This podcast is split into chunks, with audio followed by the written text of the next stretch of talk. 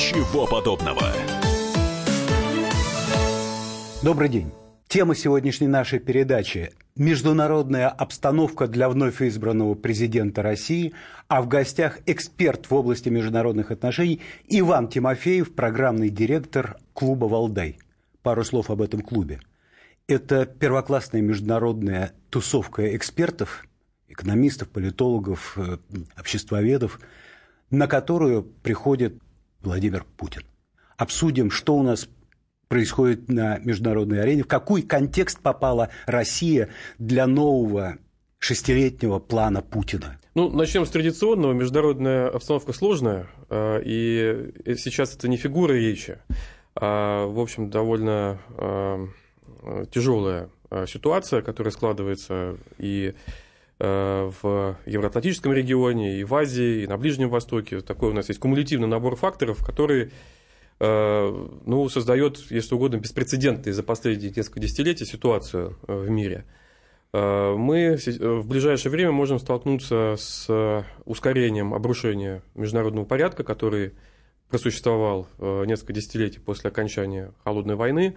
Скорее всего, этот процесс ускорится, и мы можем столкнуться с весьма большими рисками вплоть до военного противостояния Прямо давайте по порядку. С некоторыми нашими контрагентами. По порядку. Первый фактор – формирование текущей международной обстановки для, для ну, Российской Прежде всего, это наши отношения с Западом. Конечно, это, э, это ну, один из ключевых сейчас драйверов. Эти отношения продолжают ухудшаться, и э, можно уподобить их, э, ну, если угодно, такому сухому лесу, Э, можно бросить там спичку, окурок, и все вспыхнет. То есть никаких гарантий того, что э, ситуация не взорвется, сейчас э, нет. И страховые механизмы, которые раньше существовали, они сейчас в общем, по большому счету их становится все меньше и меньше. Скажите, а в историческом контексте наши отношения с Западом напоминают какой примерно период российской истории?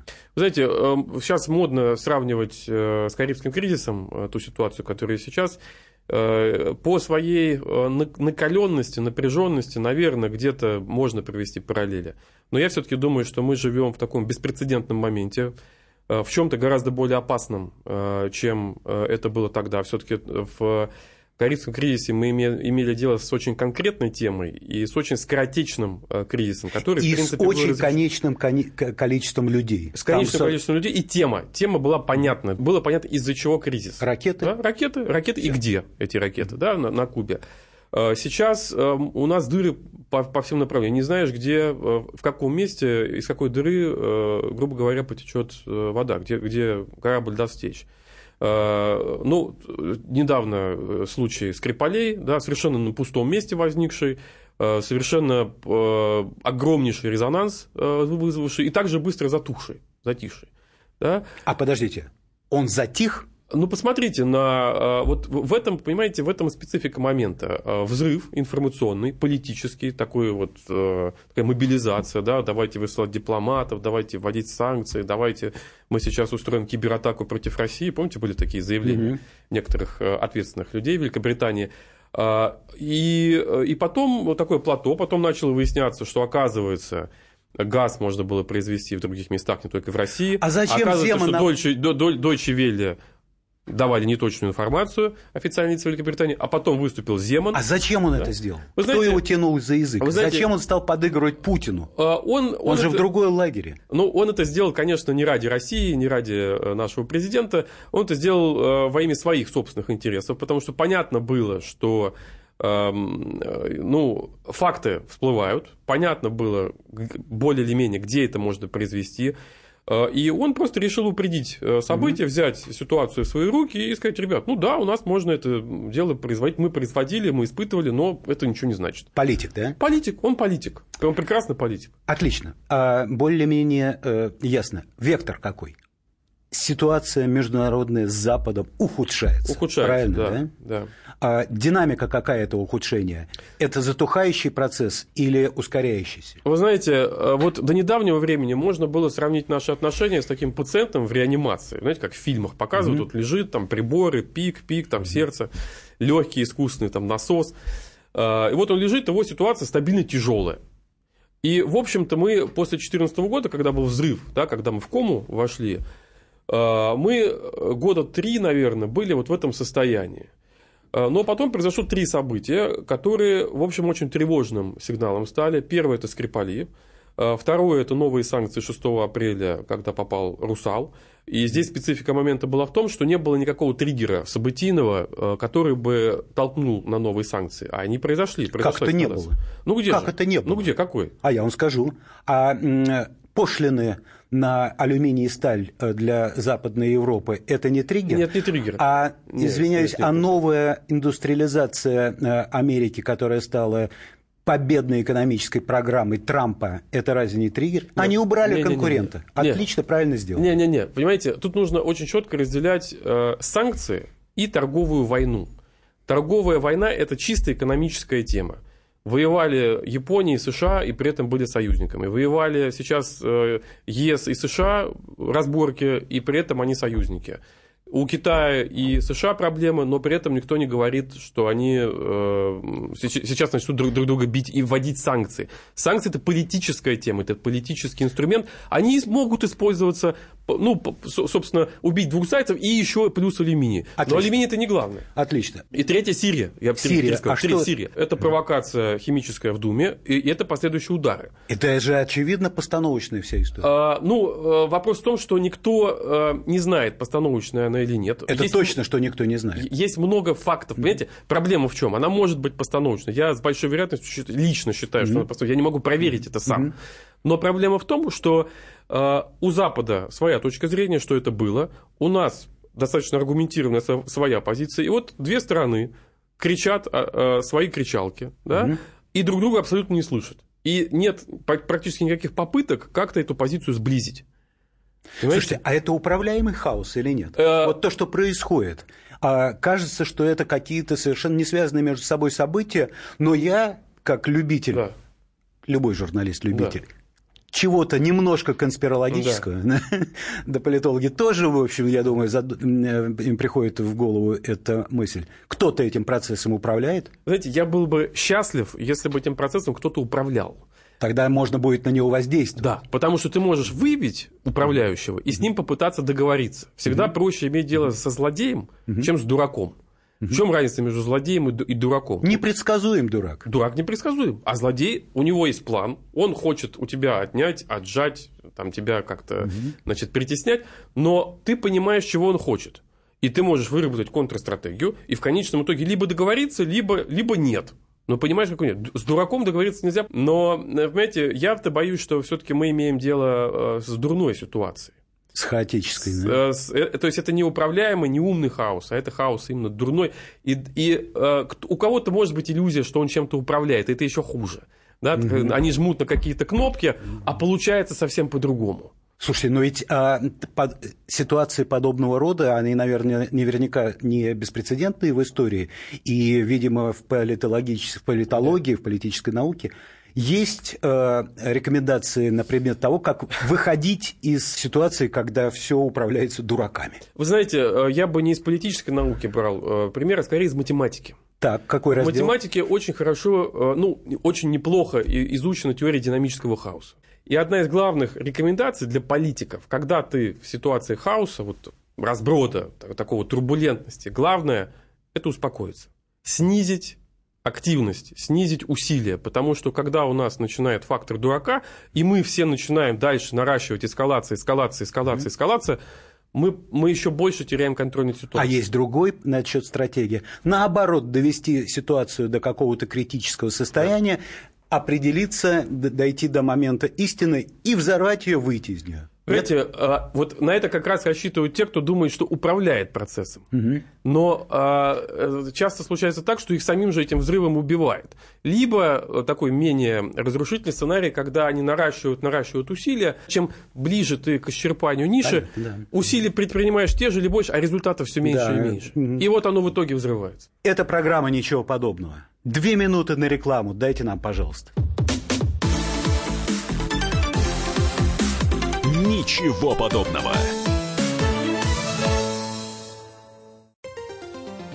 Добрый день, я Александр Олешко. Слушайте радио «Комсомольская правда».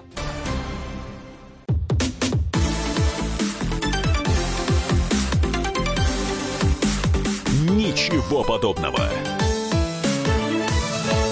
Мы вновь в эфире.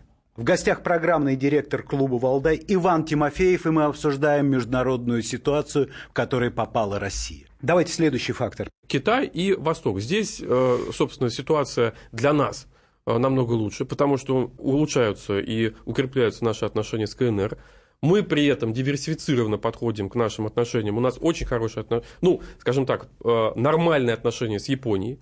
Япония – это из числа западных стран – государство, с которым у нас лучшие отношения из всех западных. Mm-hmm. То есть санкции ввели, но они достаточно символические. У японцев свои интересы, они их очень прагматично преследуют, ведут с нами достаточно уравновешенный диалог. У нас неплохие отношения с, с Кореей, мы держим, что называется, finger in the pie, да, палец в пироге по корейской ядерной проблеме. То есть э, здесь э, больше у нас возможностей для маневра. А с Китаем-то как? Вот, э, да, это же главный фигурант. Понимаете, есть тут э, э, свои возможности и проблемы. Возможность в том, что, конечно, для нас это важнейший политический сейчас партнер. Китай нас поддерживает и в ООН по многим вопросам, у нас сходные взгляды там, на мировой порядок и так далее.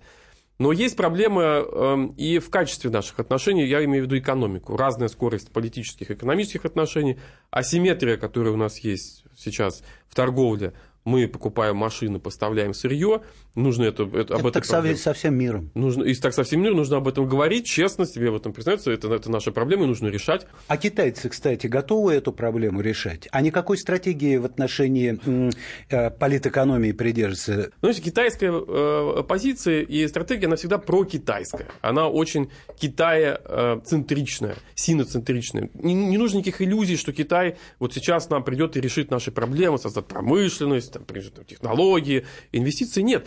И вот если мы посмотрим на те же санкции, Китайские банки очень осторожно относятся к кредитованию российской экономики.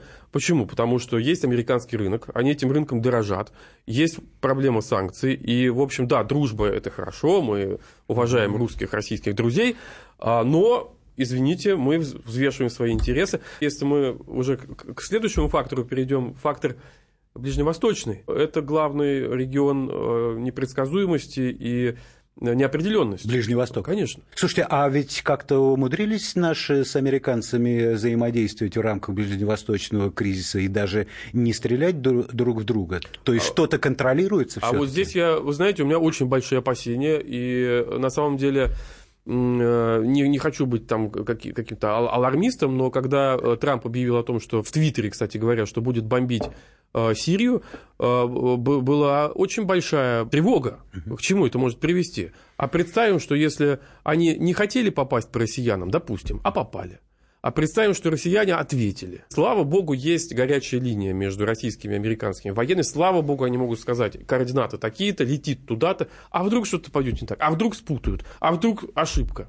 Это же люди принимают решение. Там же не компьютер сидит, правильно? Слушайте, а скажите, а здесь какой вектор? эта ситуация успокаивается или наоборот хаос нарастает? Я вот спрашиваю у наших западных коллег. Ребята, а что если завтра будет новая э, провокация химическая? А что если завтра новый Солсбери? А что если три Солсбери одновременно в нескольких городах Европы и России? Вы что будете высылать дальше? Кого вы будете высылать из посольств? Поваров? Водителей? Хорошо.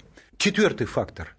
Мне он представляется почему-то Украиной. С одной стороны, это производные наших отношений с Западом. И украинский кризис возник потому, что не выстроена была э, система безопасности евроатлантической по разным причинам. И, э, собственно, когда внутриполитические э, пошли процессы бурления на Украине, а протест, он, в общем-то, имел свои веские внутриполитические причины. Да. Коррупция, воровство.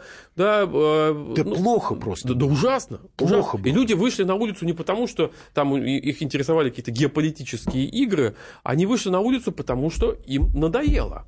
Они не хотели жить по-своему. Но эта искра, да, она зажгла большой пожар. И э, когда вот меня спрашивают, слушай, а вот, вот ты говоришь, что вот такое ухудшение отношений с Западом, это мы все понимаем, а делать-то что? Вот я считаю, что, опять же, здесь математическую аналогию, помните, метод главных компонентов, да, конечно, как экономист. Конечно. Что такое главный компонент? Это, это ведущие, фак, большие факторы, mm-hmm. да, вот весомые. Украина это сейчас тот самый весомый фактор, который может развернуть теоретически наши отношения. То есть, если удастся хотя бы хоть какой-то прогресса добиться в украинском вопросе, хотя бы частичное выполнение Минска, конечно, его нужно выполнять весь. Нельзя принимать, что вот мы частично выполним, а частично нет.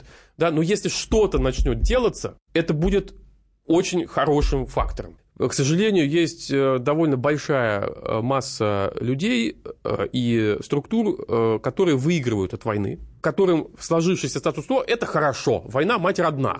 Будет меньше возможности свалить на кого-то неудачные реформы. Угу. Будет меньше возможности оправдать как неэффективность э, государства или каких-то провалов кознями там, Кремля, Москвы и, и так далее. И, и, кстати, ну, нужно честно говорить, э, это отчасти и нас касается. У нас тоже есть такая вот э, тенденция во всем винить Запад. Да, у нас, да, у нас тяжелые отношения с Западом, и, и Запад, это мы большие мягко мастера. скажем, не очень нас, нас любит, но у нас есть много проблем, которые нам самим нужно решать. И Запад здесь ни при чем. Но украинский вопрос, он не единственный. Он тянет за собой целый ряд других проблем. А, и вот здесь мы как раз можем получить такую неуправляемую эскалацию, которая неизвестно к чему приведет. Слушайте, Иван, а ровно сто лет назад, в 18 году 1900, а, Россия попала в кольцо фронтов. Похоже? Вы знаете, Мы в кольце фронтов мы прорвем эту блокаду или, не, или нас сомнут? Вы знаете, похоже, э, в чем-то похоже, конечно. Э, в 2018 году мы впервые в истории за 400 лет оказались в ситуации, когда имели дело с консолидированным Западом когда весь Запад оказался против нас. До того 400 лет Россия умело маневрировала. Она то с теми, то с теми формировала, иногда сама формировала коалиции, иногда присоединялась. Никогда не было такого, чтобы против России был весь Запад. В 2018 году мы действительно оказались в кольце, да, и, в общем, нам потребовалось очень серьезно э, постараться, чтобы как-то это, значит, э, это, это преодолеть. И то до конца не преодолеть. То есть сейчас с этой точки зрения похоже. Но сегодняшний мир это не только Запад. Тогда мир был гораздо более западноцентричным. Поссорился с Западом, поссорился, считай, со всем миром. Да? Сейчас ситуация другая. Сейчас есть Китай, да, сейчас есть э, верно. Индия, сейчас есть другие. И это не опиумный Китай, да, mm-hmm. это не э, слабая Индия, э, это сильные игроки, это растущие игроки. И у нас появляются, конечно, возможности. Отлично, если только для дипломатов. Но для наших ястребов тоже, в общем, да, определенные перспективы открываются. А у нас же они тоже есть. Ну, Они везде есть. Ну, конечно. Вообще перспективы открываются э, для всех. Э, вопрос в умной политике. Понимаете, вот э, я считаю, что любому ястребу всегда ну, нужно ставить вопрос. Что для этого требуется? Какие ресурсы? Вот если мы возьмем послание президента Федеральному собранию недавно, там есть две части. И Самым, самой обсуждаемой, конечно, стала часть, где были мультики, ракеты и так далее. Красиво, красиво, впечатлило. И, и на Западе тоже все это обсуждают. Но главное, это была первая часть. Первая часть была о ресурсах. Откуда мы возьмем средства для того, чтобы э, продержаться в этой, в этой конфронтации. И э, вопрос, где взять инвестиции?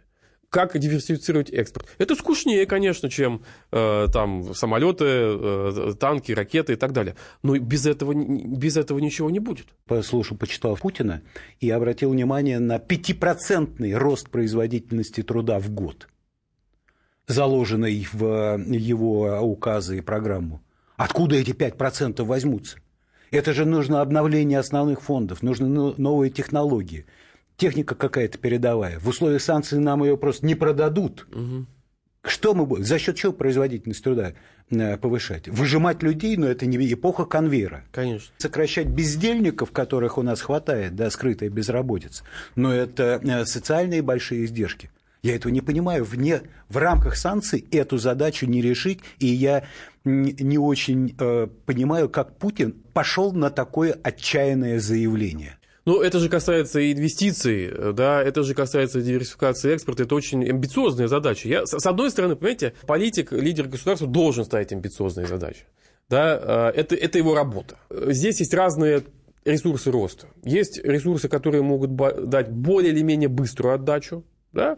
Ну, например, привлечение дополнительной рабочей силы в виде мигрантов. Да? Здесь свои вызовы, здесь возможно... Это не производительность труда. Это, это экономический рост. Да? Ну, да. Это экономический рост. Да, такой экстенсивный. Экстенсивный, да. Mm. Есть э, варианты, допустим, сейчас в условиях вот этих всех совершенствования технологий, э, технологий доступных, они не подсанкционные. Да? Ну, например, возможность контролировать э, нахождение сотрудника на рабочем месте и его действия. Да? Он работает, он оператор на там, ПК, через этот ПК его можно там, отслеживать его действия, ну, можно существенно увеличить производительность. Детские да. игры. Детские игры, ерунда. И, зависит от отрасли. Это вопрос структуры экономики. Э, и это вопрос, э, конечно, мы рано или поздно придем к вопросу о трудовой этике. Нет, Иван. А что? А то, что нет ответа на этот вопрос, это вы сейчас фантазируете экспромтом, Но правильно я, делаете. Я не экономист, я да, не экономист. Экономист. Да. Но это, не, это все, да. это детский Вы меня поправите. Нет ответа на этот вопрос. Нет ответа на этот вопрос. Мне жалко президента Путина в сложившейся международной ситуации. Спасибо вам большое. Спасибо. Ничего подобного. Я Александра Маринина. Слушайте радио «Комсомольская правда».